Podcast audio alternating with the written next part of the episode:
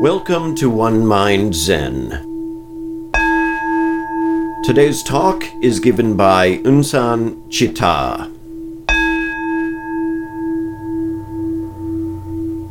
There's a line between what we are and what we do. Sometimes it's very blurry, sometimes what we are and what we do may even overlap, and sometimes they're diametrically opposed. It's all based on self identification. Depending on work, we may conduct ourselves as engineers or bankers. If we're in a political mode, the identification might be as a Democrat or Republican, Labor or Tory, Trotskyite or Stalinist, liberal, conservative, we also have vegan, vegetarian, omnivore, male, female, gay, bi, lesbian, transsexual, transgender, Buddhist, Zen Buddhist, forest monk, Shin Buddhist, Christian, Muslim, Sunni, Shiite, Jew, Orthodox Jew, Hasidic, Reform, and so on. And that's an awful lot of round holes we square pegs might be trying to force ourselves into.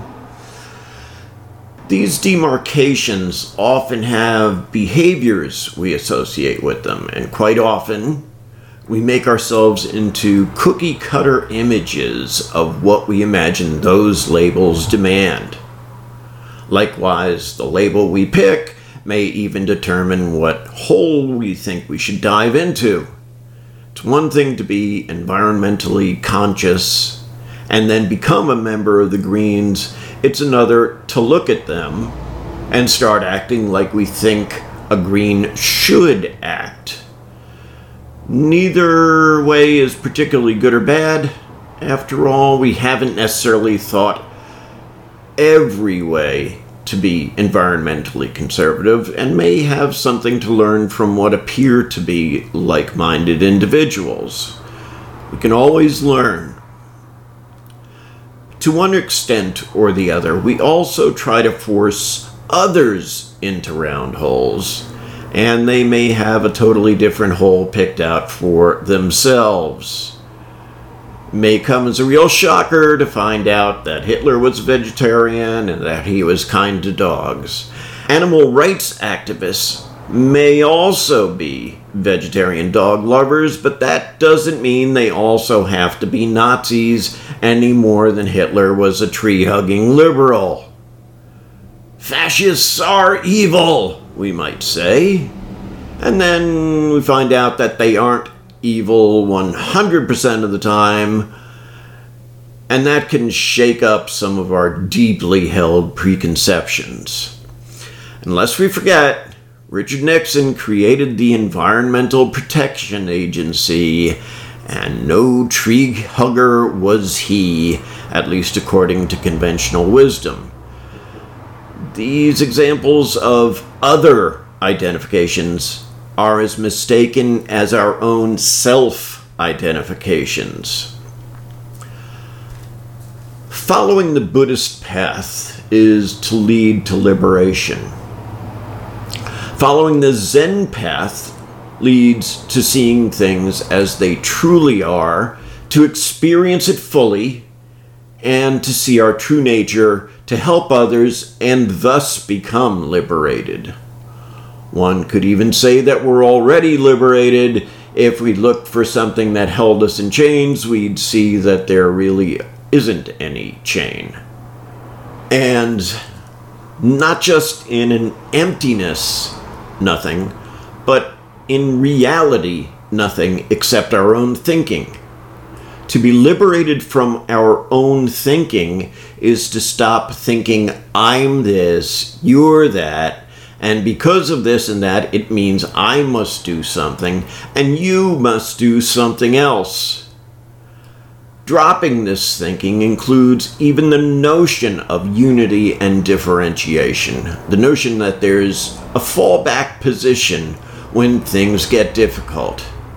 We make difficult for ourselves, and we really don't need a fallback position because that doesn't really exist either. The bottom line is that there is no more a reason for doing what we do then there is an excuse for doing what we do.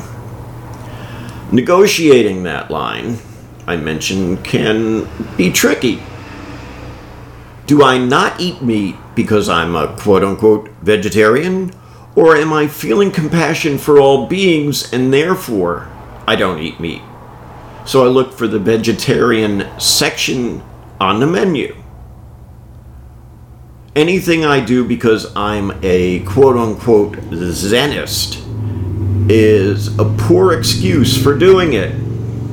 Do I do things because I think it's correct action and that just so happens to be what the Buddha would have done in that situation?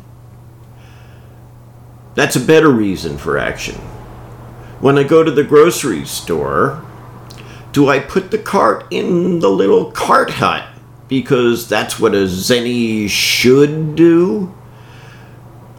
Do I see that someone's livelihood depends on people not putting their carts back in the little cart hut so that person can gather them back up and that's what puts food on his family table? Honestly, sometimes I'll do either, largely dependent on a whim. To use the grocery store example further, when they ask paper or plastic, which do I choose and why? Do I immediately say paper because I think of myself as environmentally conscious and a Buddhist, and the Buddha wouldn't have used plastic, so ergo, I must use paper. Making the choice isn't that straightforward if I really look at it.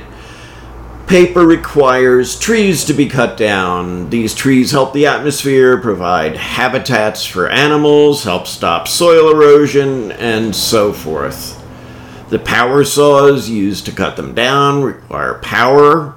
That power is most likely a fossil fuel. The trucks that transport the lumber to the sawmill likely use gasoline. The saws at the mill use electricity, which may have been produced by coal, nuclear, maybe wind, solar, or water power. The rest of the paper making process likewise requires power and on and on it goes. As it turns out, I bring my own bags because Northampton, Mass has banned plastic shopping bags, so it's a moot point here. Previously, I went with paper because for all the shortcomings that its manufacturing entails, plastic ends up not decomposing for the most part, so the long term result is probably the worst choice. But neither choice is pristine. Until we stop creating karma, our actions will, by and large, not be pristine. Some may be wholesome and positive, some negative, some neutral.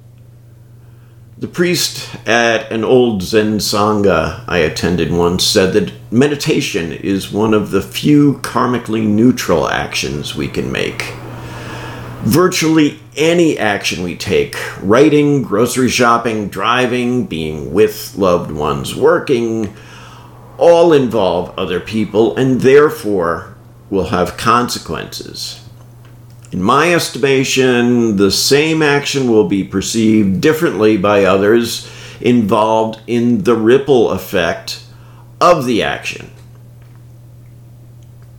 the same person may have radically different reactions to the same phenomena depending on the flexibility of perceptions. Reaction is dependent on any number of other factors in addition to the action I've taken. It would be very naive and self important to think my actions happen in a vacuum, that they're the only stimulus that elicits a response. Even when I'm just writing, the thoughts that come to me, the mood I'm in, my physical environment all figure into creating that just. In reality, what is it even possible to quote unquote just do? As bodhisattvas, the job of saving all beings may be as simple as trying not to do harm. Maybe the next notch up is trying to be helpful. We can't worry about how this help will necessarily be received. We can't be paralyzed by the possibility that our action may be taken to be other than in the spirit we intended. We do what we can as skillfully as we can to be of benefit, not to only the one person we're interacting with, but with the realization that the ripples of our action will flow out like Indra's net. This is how we save, quote unquote, all beings by respecting and taking care of ourselves so we can help the next being with whom we come in contact. If we aren't paying attention, acting mindfully, if you like, then our blind wandering throughout our environment may indeed result in our actions being unintentionally consequential. That was Unsan Chitta. Thank you for joining us at One Mind Zen. One Mind Zen is a Sangha in the Five Mountain Zen order in the lineage of Seung Sahn and Thich An, located in Northampton, Massachusetts.